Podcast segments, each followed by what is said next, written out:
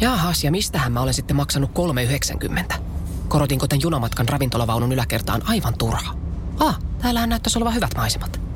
Mutta miten mä nyt näen niitä, kun mä olen selkäikkun? Ah, tähän kääntyy. Okei. Okay. Kokeilemisen arvoisia junamatkoja osoitteesta vee är piste fi. No seuraavaksi joku väittää, että täällä on pöytiin tarjoilu. Jes, eli tänne oli tilattu lihapullat ja muusi. Jaha, no kiitos. vee är. Yhteisellä matkalla.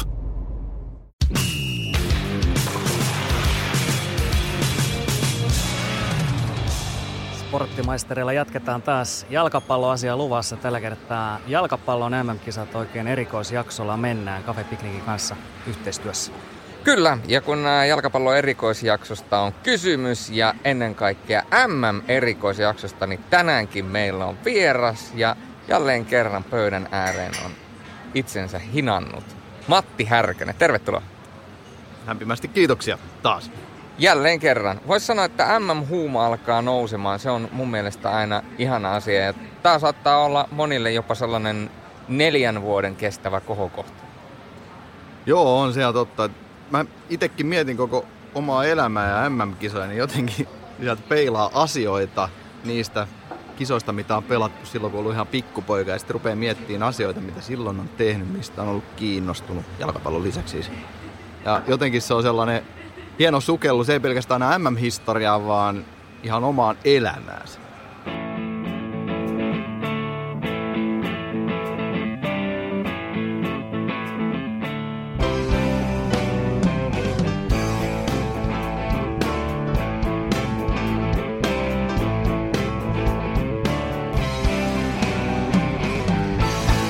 Niin, äm äm-kisat alkaa ja Matti, sä oot Ylellä, voiko sanoa pääselostajana jopa, Ylehän näyttää kaikki kisaottelut jälleen. Millainen, millainen prosessi toi on selostajan kannalta ja kuinka paljon ihan käytännössä pelejä vaikka henkilökohtaisesti tulee?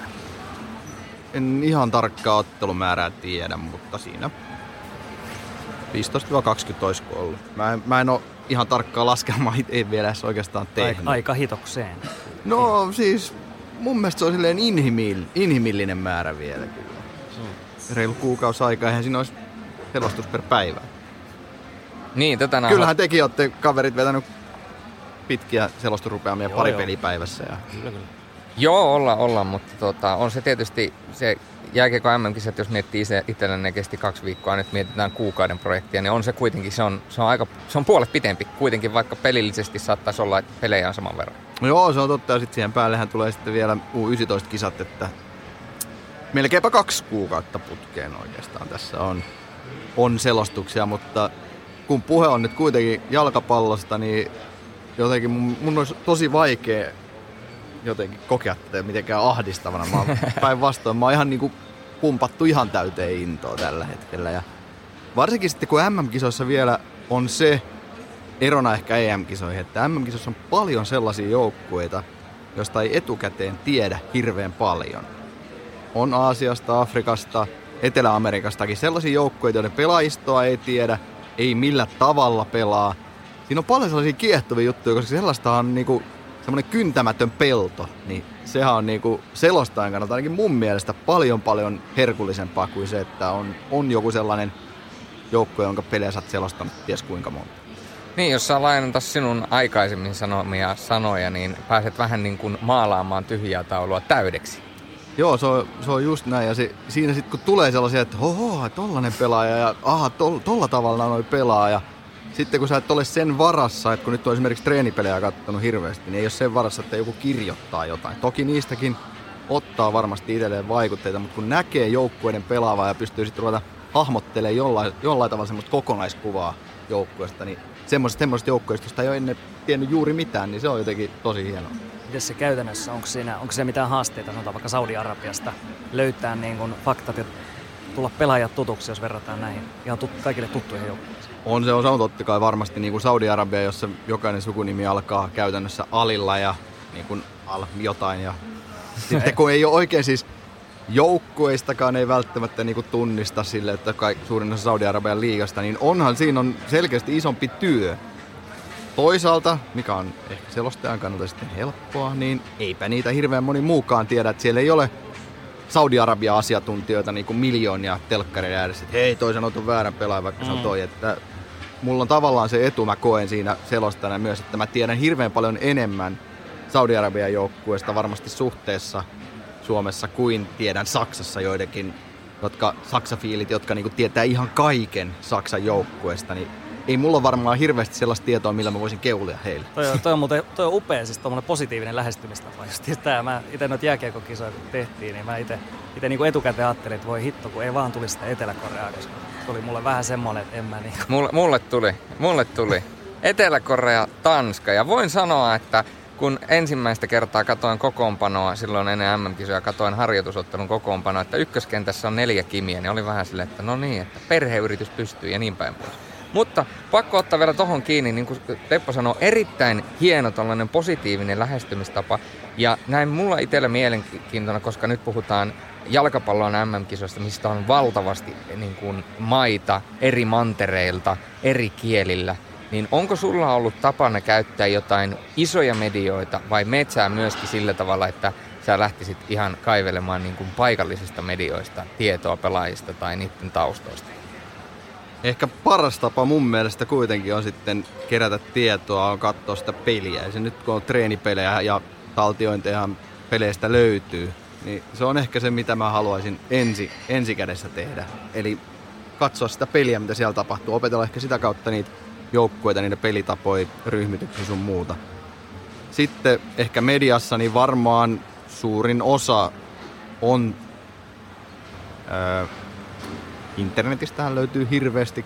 On tässä jokunen vuosi niin kuin tottunut sitä Googlea käyttämään ja tietää aika paljon eri sivustoja, jotka osaa kirjoittaa mun mielestä hyvin jalkapallosta, kertoo hyviä tarinoita, kertoo taktiikasta.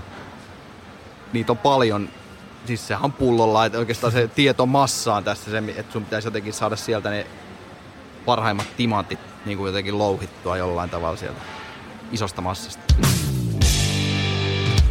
Härkösen Matin kanssa jatketaan Ylelle, kun M M-kisoja nyt lähdetään taas tekemään ja parhaillaan kisat käynnissä, niin siinähän on aika mielenkiintoinen pointti tietysti, että tehdään vapaille kanaville koko kansalle, niin miten sä itse selostajana lähestyt tätä, että pitää tavallaan siellä on ruudun toisessa päässä, siellä on näitä Kudiksen hardcore-faneja ja sitten on myöskin niitä niin sanottuja mökin mummoja ja pappoja siellä, niin miten sä itse oot lähtenyt tätä lähestymään? Tähän mä voisin sanoa ihan, ihan suoraan, että en hirveästi mitenkään. Ei, eihän sitä jalkapalloa voisi selostaa sillä, että no nyt kerrotaan vähän niin kuin tästä taktiikassa ja nyt periaatteessa ei kerrotakaan mitään, koska no ei varmaan ymmärrä, vaan siis kyllä sit pitää tehdä mun mielestä silleen niin kuin mä tekisin ihmisille, jotka haluaa toivottavasti tietää jalkapallosta enemmän. Mä ehkä sen toivon näin ennemmin kuin silleen, että mietin, että millä tasolla ne on, miten paljon ne tietää jalkapallosta. Ehkä mä enemmän sen ajattelen niin, että mä haluan kertoa siitä pelistä niin, että kuuntelija tai katsoja oppisi jotain. On se sitten millä tasolla tahansa. Niin, ja sitten tämä mun mielestä semmoinen mielenkiintoinen aspekti on myöskin se, että kun puhutaan, että miten puhutaan taktiikosta ja muista, niin on pelaajista. Että esimerkiksi, kun sä oot selostaja, niin jos sä sanot yleisesti sanan Ronaldo, no kukaan nyt ei varmaan enää ajattele sitä vanhaa Ronaldoa, kaikki ajattelee Cristiano Ronaldoa. Minä ajattelen. Ah, sinä, sinä ajattelet. Ja sitä, sitä etutukkaa, mikä sille silloin oli. Joo. Se kolmio tässä. Kyllä se oli aivan, Fossia, se oli, se oli kyllä aivan hirveele. Ää, tai Messi, niin sehän on sellainen, että kuka tahansa, joka on koskaan vähänkään katsonut jalkapalloa, niin se, ne nostaa ne esille ja ne näkee jotain maalia. Mutta sitten sellaiset, jotka on ehkä joskus vähän seurannut, niin saattaa, että niille nekään ei ole itsestäänselvyyksiä. Niin voiko niistä asioista sun mielestä puhua itsestäänselvinä asioina, koska jalkapalloilusti isoimmat supertähdet on tavallaan kuitenkin itsestäänselvyyksiä? Niin, no eihän sitä, eihän sitä selostaa voi niinku selkokielisiä uutisia. Ei. Siis, että se on vaan, kyllä siinä on pakko tehdä se niin kuin mihin itse on tottunut ehkä. Mua ei ole muuten koskaan käsketty tai ohjattu, että sun pitäisi tehdä näin asiaa. Tätä on sen kysynyt seuraavaksi. Joo, ei ole, ei ole koskaan, Joo. ei ole. Totta kai niin kuin neuvoja on annettu, mutta ei siihen, että sinun pitää nyt selostaa kuin selkokielisiä uutisia, koska meillä on myös ne mökin mummot katsomassa. Ei ole, siis, ei ole tullut tällaista ohjeistusta, käskyä, miten se haluaa sanoa, ei ole tullut. Niin, ja mun mielestä kuitenkin, tämä on vaan mun mielipide, mutta voitte itse herrat tietysti sanoa oman mielipiteenne, mutta kun lähdetään esimerkiksi sellaisen selostaa jalkapallon M M-kisoja, joka on globaalisti valtava iso laji, valtavasti seurattu laji, ja kuitenkin kun katsotaan niitä, jotka katsoo jalkapallon M M-kisoja, niin veikkaisin, että suurin osa kuitenkin jollain tasolla kuitenkin ymmärtää jalkapalloa, tietää jalkapallosta, niin mun mielestä se olisi jopa vähän tyhmää lähteä ylikorostamaan, että nyt kerrotaan jostain Leo Messistä, niin lähdetään rakentamaan joka Argentiinan pelissä fakta, että tämä nyt on se pikkuinen mm. poika, joka aikoinaan otettiin lamasia, joka sattuu muuten olemaan barcelonalainen, ja sitten niinku tavallaan just niin kuin... Joo, se on loputon suo. Se on, se on loputon suo. Oh. Että sä kerrot, että Leo Messi, ja sä oletat, että ne tietää, ja totta kai sä voit sanoa, että oletetusti maailman paras jalkapalloilija tai yksi niistä. Niin, ja mä ainakaan haluaisin aliarvioida yhtään katselijaa, mm. että kyllä mä, mä uskon, että siellä on tosi paljon ihmisiä, jotka ymmärtää. Varmasti sellaisia, jotka oikeasti ymmärtää enemmän kuin itse. Niin. Vaikka mä oon koko elämäni opiskellut jalkapalloa käytännössä, niin mm. silti on ihmisiä, jotka on sisäistänyt asiat eri lailla ja paremmin kuin minä. Se on toisaalta aika haastavaa myös, kun just on tällaisia hahmoja niin kuin Messi ja Ronaldoa, niin voi tulla vähän semmoinenkin fiilis, että heistä on sanottu jo tavallaan kaikki mahdollinen, että vielä ei löydäisi ole jotain. Ei. Sä löydät aina vielä sieltä. Siis onhan tästä kaksikosta kirjoitettu niin älyttömästi, että eihän tässä maailmassa riittäisi oma elinaika siihen, että lukisi kaiken sen, mitä heistä on kirjoitettu. Onko Ronaldosta sanottu julkisesti jossain lähetyksessä, että Ronaldon poika ei osannut sanoa omaa nimeä? Ei mitään kärryä. minä, näin vi- minä näin tällaisen videon, missä Ronaldo puhui oman poikansa kanssa ja hän yritti sanoa, että sano oma nimensä. Ja Ronaldo ensin sanoi oman poikansa nimeä ja sitten oma ro- poika yritti sanoa sitä nimeä ja se sanoi sen väärässä järjestyksessä ja kaikkea muuta. Ja sitten se oli se Ronaldo silleen, niin kuin portugalin tai portugalin kielellä silleen, että oh my god. niin, toi on varmaan semmoinen, mitä en ainakaan itse lähtisi selostuksessa niin kertomaan, koska ei, ei. Aika, aika vaikea niin kuin avata tätä. Kyllä, asiaa. kyllä, kyllä. Onko se tähän kohtaan pitää kysyä taas tää? Onko, se, onko Ronaldo vai Messi? Kumpi on masan valinta? Mä oon vastannut tähän, että mehän voidaan esimerkiksi väitellä, onko joululaatikoista peruna, porkkana vai kaalilaatikko pari. Itellä, ma- on... itellä maksalaatikko. Niin, no sekin, ma- senkin voi ottaa sieltä tavallaan boksin ulkopuolella niin, tähän. Niinku, että voinhan mäkin niinku Ronaldo ja Messi ottaa jonkun boksin ulkopuolella. Se on vaan puhtaasti mun mielipide ja faktoja on niinku... hirveä määrä, millä voi perustella sen, että Ronaldo on parempi, Messi on parempi. Mun mielestä väittely ja keskustelu siitä, kumpi on parempi, niin on täysin hedelmätön eikä tuo mulle ainakaan mitään. Mä nautin, että on kaksi tällaista pelaajaa, jotka on ennen kaikkea näin pitkään pysyneet huipulla, ihan ehdottomalla huipulla. Niin, ja tohon pakko vielä lisätä, että kun sä sanoit, että se on hedelmätön keskustelu, niin mä avaan tähän vielä uuden tähän keskusteluun. Puhutaan aina Ronaldo vai Messi. Mun mielestä se kaikista mielenkiintoisin asia on se, että kuka on heidän jälkeen. Erinomaista, samaa mieltä. Joo, M M-kisa-aiheella jatketaan kisapuhetta. Mitkä asiat puhuttaneet eniten ennen kisoja? Varmaan aika monikin asia. Tietysti kisavalinnat on nyt tässä kohtaa ollut aika tapetilla, niin... niin näin tietysti aina kovasti puhuttaa, että kuka jää rannalle ja kuka sitten valitaan. Se on aika hienovarainen homma, kun rakennetaan sitä joukkuetta ja aina nousee tämmöinen keskustelu, että ei haluta tämmöisiä N S-kiukuttelijoita sinne mukaan, varsinkaan penkille.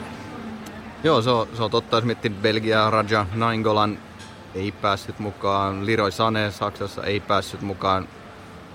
Siinä varmasti osittain on se, että miten Marttinez ja Lööf on tilannetta katsonut, että miten nämä sopii tähän rooliin. Radja Nainggolanilla ei ollut todellakaan avauskokoonpanopaikkaa välttämättä luvassa. Ja sitten no Martinezilla Nainggolanilla on tämä historia, että on ollut napit vastakkain, kun Nainggolan tykkää sauhutella spaddua ja Martinez ei tykkää siitä. Ja sitten tästä osittain ainakin on alkanut pieni välirikko. Toki sitten Nainggolan palasi, mutta se on oikeasti monissa joukkueissa tosi vaikea valmentajalle. Mä uskon sen, koska se mikä on se yleinen näkemys esimerkiksi Sanen tapauksessa, varmaan veikkaan, että suurin osa on sitä mieltä, että totta kai pitäisi olla siellä. Niin, heittämällä joukkueen. Niin, mutta Lööv näki, että ei sovi siihen joukkueeseen, ei ehkä ö, kemioiden puolesta, ei peli tavallisesti. Ja sitten on saatu osoituksia, että Sanehan on ihan maaginen Pep Guardiola-alaisuudessa tällä kaudella Cityssä, mutta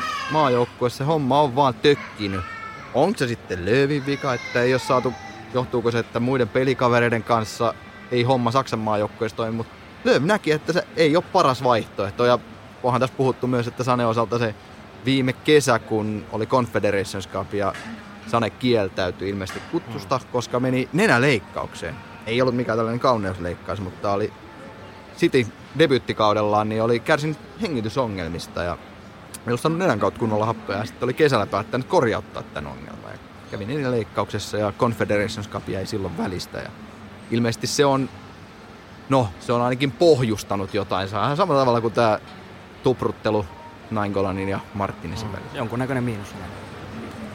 Niin. Mä en, mä, en, mä en anna kellekään miinusta. Mä oon sellainen, että mä annan pelkkää posia. Tai mä pyrin siihen. mä, aina, aina, mä, aina mä löydän jostain posia. Ihan sama mistään.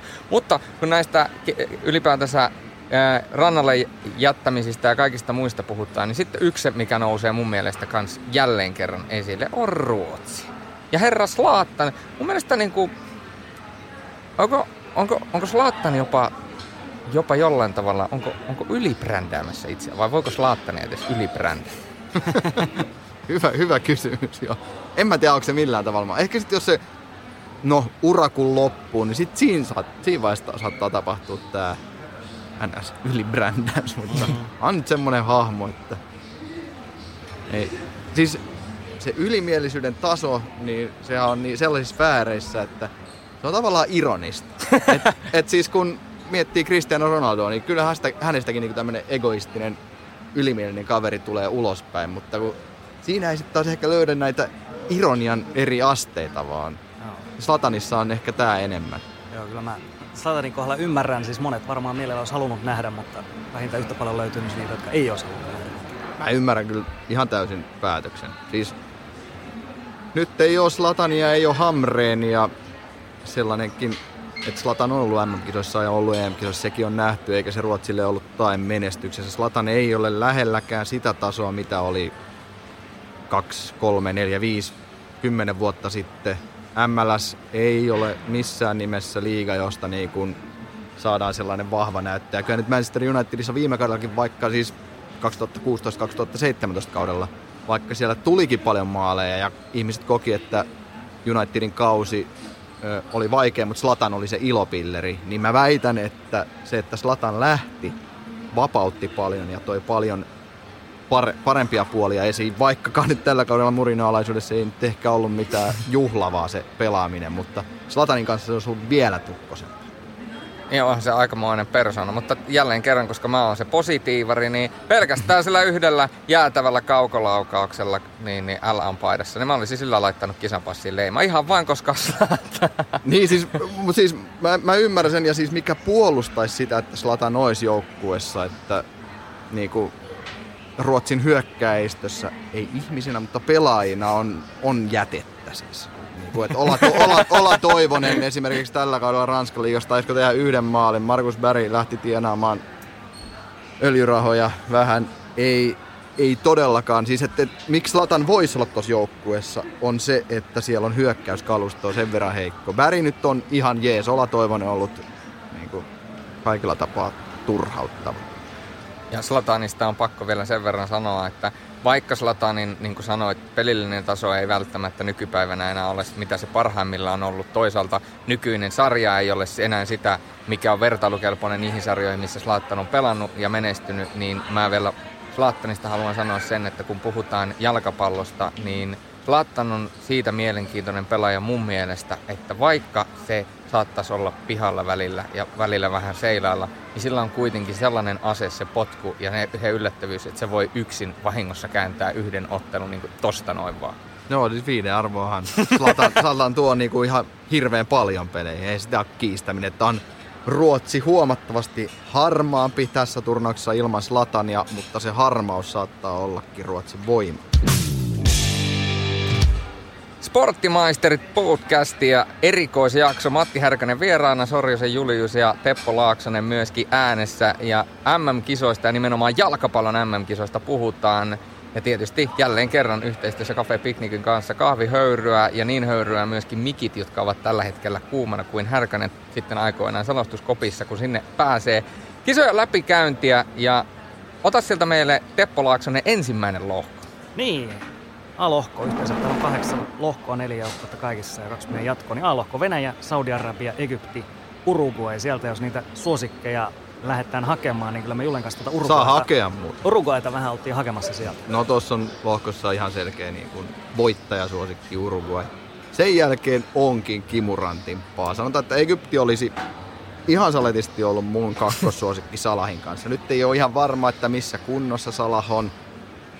Venäjä treenipeliä ja mm, Confederations Cupin perusteella aivan totaalisen sekaisin. Siellä on hirveä määrä loukkaantumisia. Toi, mä, en, mä en muista, että mä olisin koskaan nähnyt Venäjän jalkapallomaajoukkuetta, joka on näin huono, mikä se tällä hetkellä. Toi on, toi on niinku ihan kauhea. Se, toi kotiyleisö on ehkä ainoa, minkä mukana ne voi mennä jatkoon tosta, mutta siis sen jälkeen sen, sen tie vaan nousee pystyyn. Mä, mä en, niinku, en voi kuvitella sitä, että Venäjä menisi todellakaan pitkälle näissä asioissa.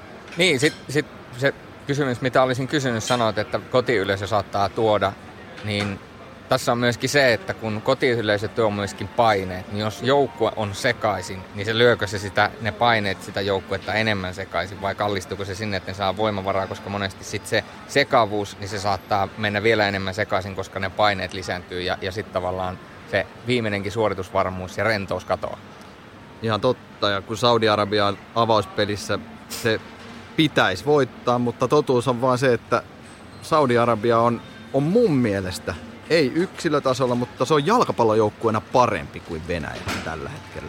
Ne pelaa, siis Saudi-Arabia pelaa jalkapalloa, missä on mun mielestä joku idea. Venäjän pelistä on, on tällä hetkellä tosi vaikea saada selville, mitä siellä haetaan. Mä näen, että siinä on niin kuin joku toivo Venäjällä vielä. Tässä on pari treenipeliä, niin se peli saataisiin jotenkin huomioon, mutta se on niinku... Se on pieni todennäköisyys, mutta silti mun mielestä Saudi-Arabia ihan oikeasti avausottelussa voi voittaa Venäjä. Pistäkää tämä ylös.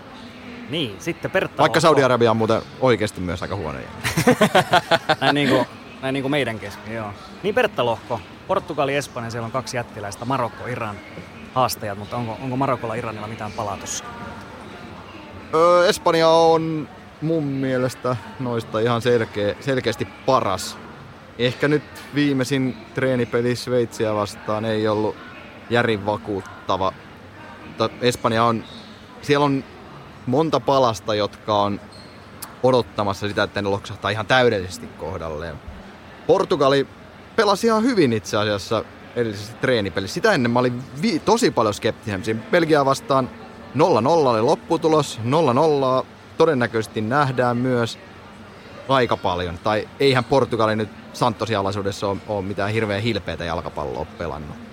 Mut sitten, ai että, Marokko, Marokko, et se on niinku, siinä on sit sellainen joukkue, jota mä oon kattonut niinku todella, todella lämpimällä mielellä. Siis onko tää mahtavasti niinku potentiaalinen yllättäjä joku? On ehdottomasti, niinku, että jos on näitä aina näitä mustia hevosia, niin kyllä Marokko on, no se on ehkä silleen niin kuin pikimusta ja musta välimaastossa sille, että ei nyt ihan täysin puskista, mutta hirveä prässi ylhäällä, tosi taitavia pelaajia.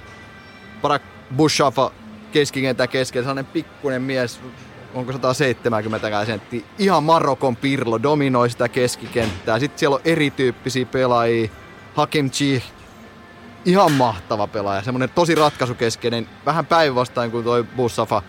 Marokko on joukko, jota mä, jonka pelejä mä odotan niin kuin tosi paljon. Siis nyt on pakko sanoa, että tälleen näin kerrotaan kuuntelijoille, että Matti Härkönen justiinsa äsken, niin sillä oli hetken aikaa, se oli koko jätkä ihan Marokon värin. Se oli niinku se, ja, ja lieskat oli tuolla, se niinku näkyy, kaikki lamput ja kaikki syttyjä. Täytyy sanoa, että nämä Marokon kaverit ei itsellä niinku lamput syttynyt ihan samalla tavalla. Mä sä tiedät.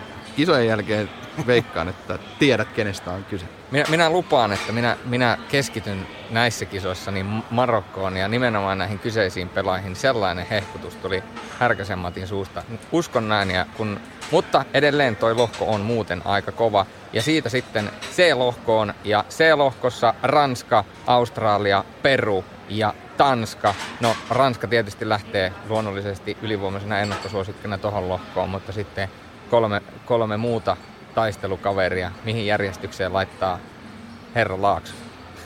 No mä olisin Tanskaa laittanut itse. Mitäs Masa? Tanskalla ihan kelpo joukkue, siis ihan hyvä joukkue. Ei säkenöi, Christian Eriksen on, on totta kai johtotähti. Ranskalla on se varmaan maailman lahjakkain joukkue. Siis paperilla varmaan ehkä, no en tiedä mikä nyt on paras, mutta tosi lähellä sitä, että maailman parasta joukkuetta paperilla.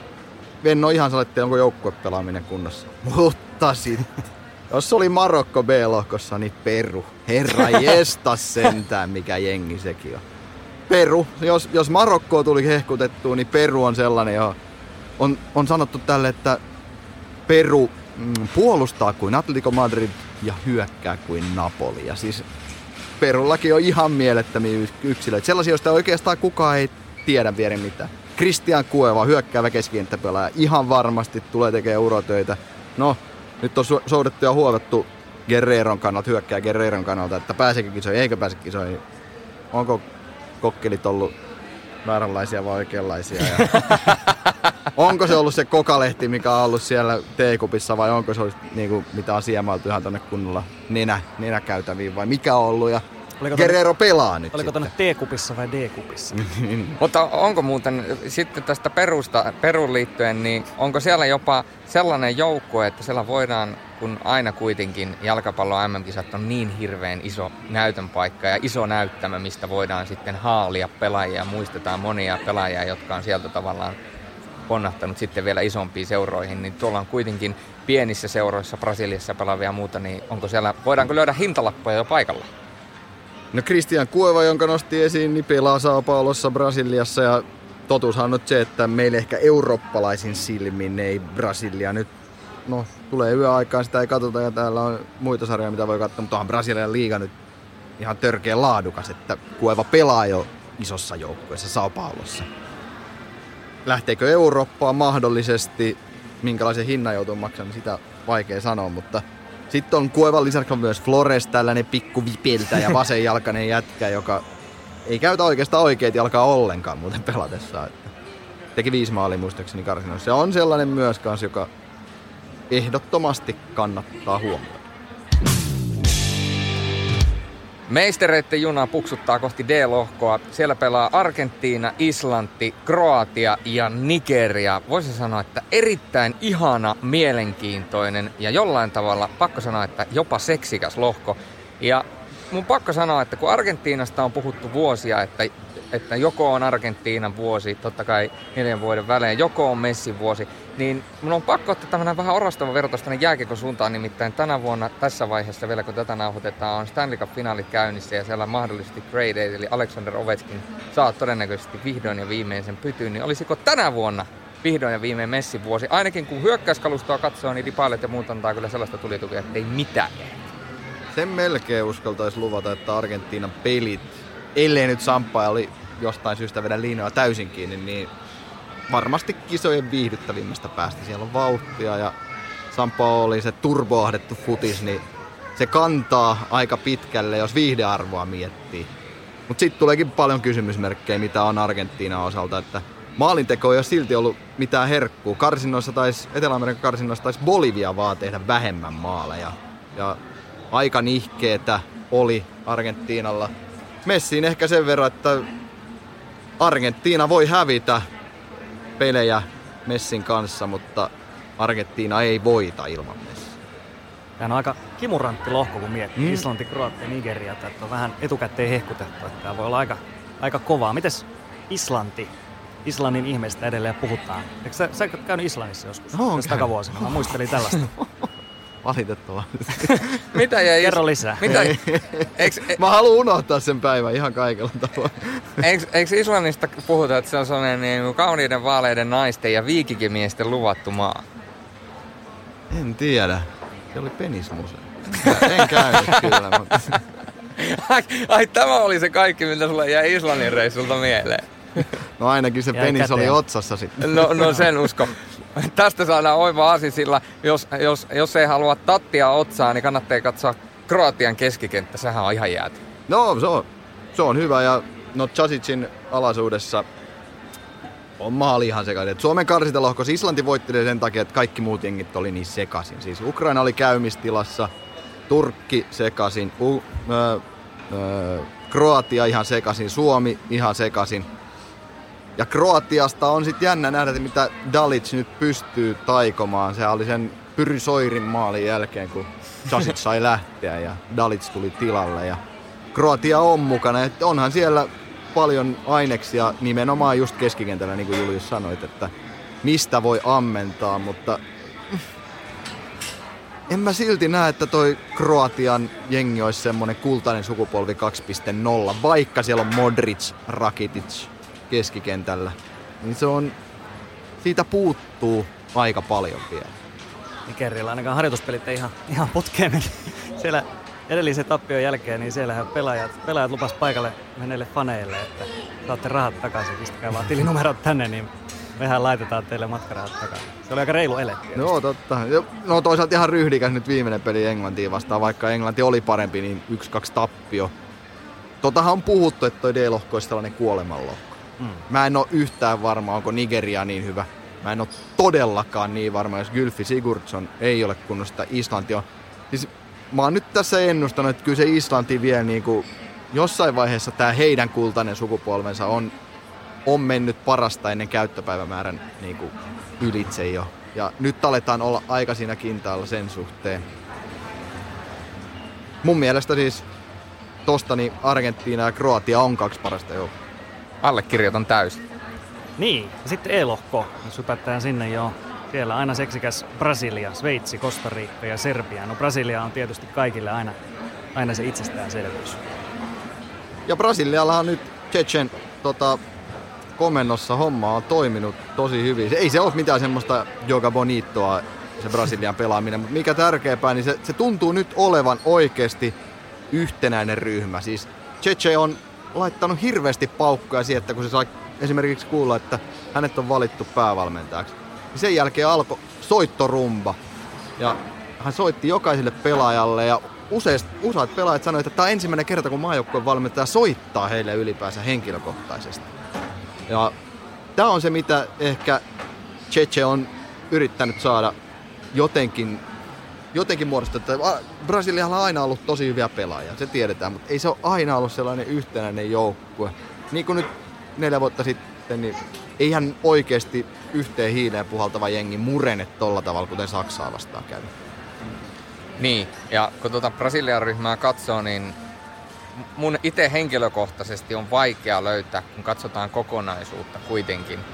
Niin, kun ei katsota pelkästään yksittäisiä pelaajia, vaan otetaan slotit, otetaan puolustus, otetaan keskikenttä, otetaan hyökkäys. Niin ei, ei Brasilialta ei kyllä niin kuin mun silmään löydy oikein sellaista kunnon heikkoa kohtaa. Niin kuin sellaista niin kuin et suoraan voisi sanoa, että okei, jos Brasilia kaatuu, niin se kaatuu tohon. Ei, ei periaatteessa. Toki oikeaksi paikiksi olisi ollut Dani Alves ja Brasilia olisi ollut silloin vielä kovempi joukkue. Nyt siellä pelaa todennäköisesti Danilo, joka ei ole niin hyvä. Ehkä sanotaan sellainen pieni heikko kohta. Okei, City maksoi paljon Danilosta ja Danilo on hyvä pelaaja. Ehkä se kertoo jotain, että jos se heikko kohta jostain pitäisi löytää, niin Danilo ei ole ainakaan niin timanttinen oikeapuolista kuin Dani Alves olisi ollut. Tästä lohkosta varmaan jatkoa, mutta onko, onko Serbia sitten jotain vielä toisen paikan? Mitä luulet? Ei, Serbia ei ole varsinaisesti vakuuttanut, mutta sielläkin on tulossa vähän tällainen nuorempi sukupolvi, millä mun mielestä on sitten edellytyksiä. Sveitsi on jotenkin semmoinen, että josta, jos sä tuossa mainitsit, niin kuin, että maisterien juna puksuttaa, niin se on se Sveitsin juna, joka puksuttaa aika tasaisesti varmasti, mutta ei se missään vaiheessa kyllä kiihdy kauhean niin kuin semmoiseksi luotijunaksi toi Sveitsin, Sveitsin juna. Veikkaan, että Costa Rica ei kykene enää yllätään. Niillä on käytännössä sama porukka kuin oli neljä vuotta sitten. Mä en jotenkin, ei, nyt Costa Rican yllätykset on nähty, Keilor Navasista huolimatta, ei tule riittää. Brasilia, Sveitsi, Serbia. Siinä on kolme jengiä, jotka taistelee. Sveitsi ja Serbia sitten toiset. F-lohko. Saksa, Meksiko, Ruotsi, Etelä-Korea. No Saksa. Onko Mattikin Saksan, Saksan vankkureissa? Puolitoista viikkoa sitten mulla oli semmoinen vahva kutina tunne.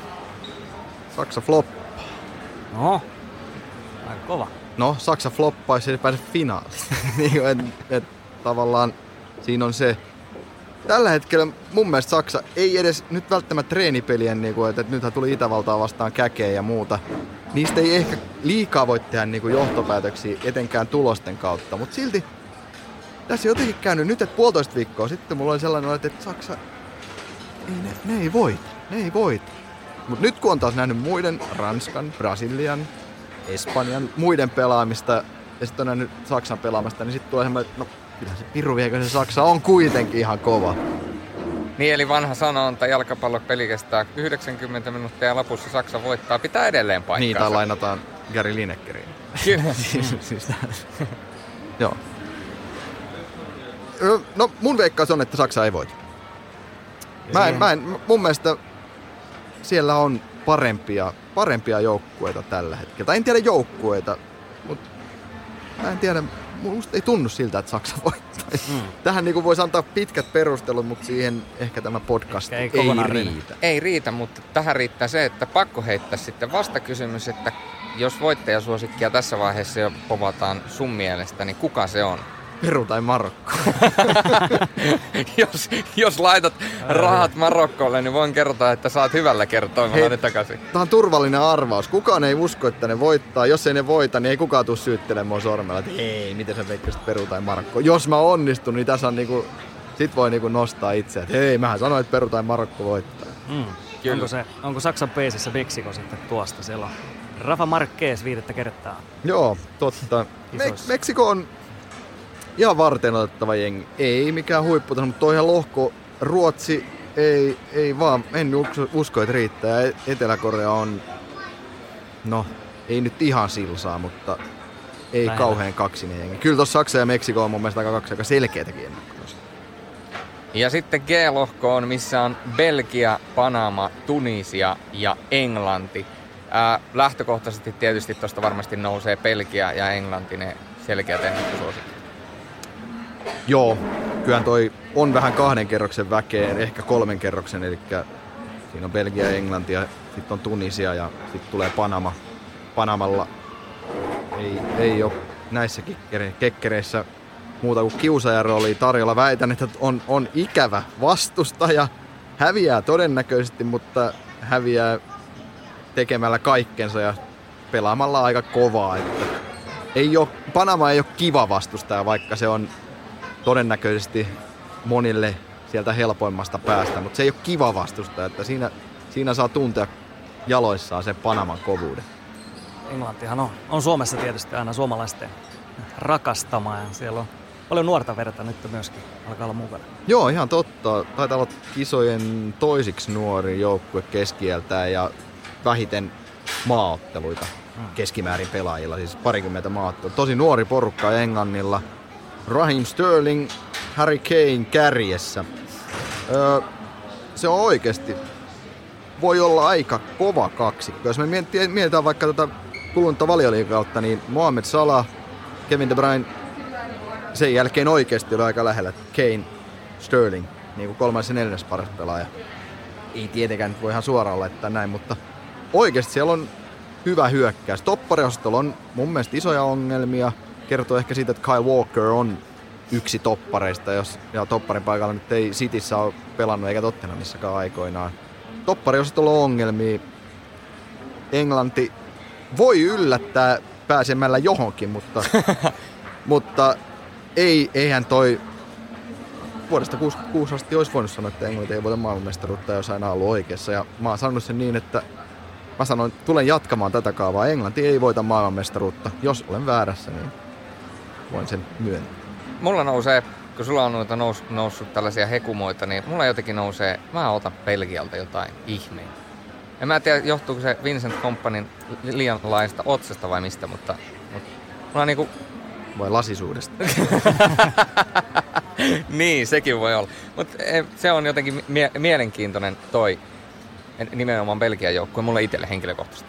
Joo, ja Tunisian joukkueesta löytyy mielenkiintoinen pelaaja, nimeltään nimittäin Sliti. Se. Setalla vai? Ei, se on S L I T I, eli Sliti. No, se on, ei sitä etunimi ei ole Jari, Jari Sliti. No, se on melkein kuin Sloti. Ja Slotistahan me hypätään tuonne Puolaan, Puolaan koska on H-lohkossa. Puola, Senegal, Kolumbia, Japani. Eikö se ollut hienoa? No, mites? Onko se Puola, Puola täällä vahvoilla jopa H-lohkossa vai, vai mennäänkö me Kolumbian kelkkaan? Julle on ainakin Kolumbiasta. Mä, mä, hyppään, mä hyppään Kolumbian kelkkaan. Mä hyppään oikeasti Kolumbian kelkkaan. Ja jos mun pitää näihin kisoihin oikeasti joku yllätys nostaa, tai yllätys ja yllätys, voiko nyt jos Kolumbian ryhmään katson, saa puhua enää hirveistä yllätyksistä. Se on kuitenkin laadukkaita pelaajia, mutta mun mielestä Kolumbia on sellainen, että siltä mä ootan sellaista niinku räjäytystä näissä kisoissa. Sellainen, että niinku ihmiset on silleen, wow, mikä joukkue.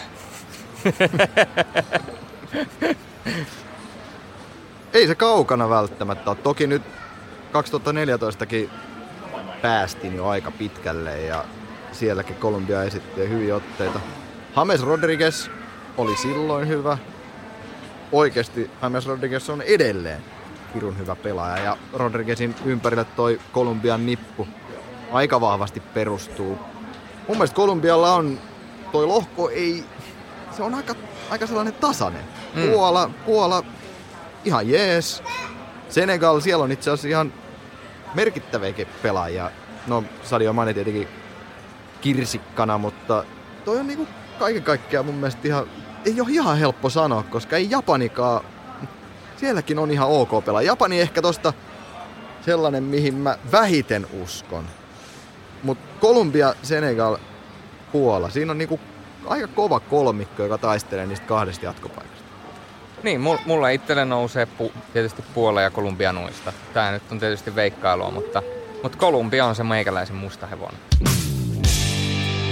Sporttimeistereiden M M-ennakointi, jalkapallon M M-kisojen erikoisjakso. Juna on pikkuhiljaa puksuttanut kohti pääteasemaa, mutta sen verran on vielä hiiltä jäljellä, että päässään ihan matkaa jatkamaan voittajasuosikeilla. Ja sitten totta kai, aina kun annetaan leijonia, niin pitää antaa myöskin se, joka... Mihin sun positiivisuus katosi? No, mä annan, mä, niin, mä annan, mä annan pelkkää posia, mutta sen lisäksi positiivisen mahalasku, koska mahalaskukin voi tehdä joskus ihan hyvä. Esimerkiksi meikällä, kun mä tein mahalaskun Kreikassa sinne kylmään uimaalta, sen se viilesikin vasta. Joo, paukuttelemme lisää vielä. Niin, niin, niin tota, suosikit. Mä itse heitän mestari Brasilia ja olisi mahalasku, niin kyllä se vaan Venäjä isaisentä ei me nyt hirveästi, hirveästi odotettukaan heiltä, mutta... Kyllä se voi olla niin, että Venäjälle tulee hyvinkin synkät kisat. Tietysti vähän, vähän kisafiilis voi lopahtaa siihen kyllä myöskin sitten, jos heille ei pääse edes tuohon kuudentoista päivän joukkoon, jos näin olisi kävisi. Sano se Julius, minä voi peesata. Ai, sä, sä sanoit. Ei, no, no okei. Okay. Äh, no mun on pakko nyt sen verran sanoa, että mä, mä uskon, että mestari, niin mä, mä sanon Argentiina. Mulla on nyt sellainen tunne, että tänä vuonna on Argentiina, Messin, Dybala. Haluanko, että luettelen koko joukkueen vuosi. Ja sitten mahalaskua, niin, niin tuota, mä en halua, halua hirveästi antaa nekaa, eiks niin? Mutta jos sanotaan näin, että, että mä veikkaan, että Englannilta lähtee, Englannilta lähtee nurmikko alta kuin legendaariselta numero seiskalta legendaarisessa pilkussa. Okei. Mahalasku. Vähän ikävä just lähteä tällaisen negatiivisen. Sä et halua lähteä. Mut, mut sen takia tota, mä en, mä en, mä en näe miksi Venäjä pärjäisi siis. Mä en niinku Mika Nurmela vaikka. Mulla ei, mulla ei ole ensimmäistäkään perustetta miksi Venäjä pärjäisi kotikisossa. Ainoastaan se on ehkä se kotiyleisö, mikä voi sit loppujen lopuksi kääntyä jopa vastaan, jos avausottelu Saudi-Arabiaa vastaan päättyy vaikka nolla nolla tai nolla yksi Venäjän tappioksi, niin siitä lähtee paha kierre käyntiin ja se on mun mielestä ihan täysin mahdollinen skenaario. Muuten sitten ehkä tässä se, mikä lasketaan ja tulkitaan sitten mahalasku. Se on aina vähän, että Saksan kohdalla sehän voi olla se, että ei pääse finaaliin. Mutta mm. kyllä Saksa pitkälle pääsee, miten pitkälle, sitä en, en tiedä. Mutta Venäjän mä sanon myös mahalasku mestari.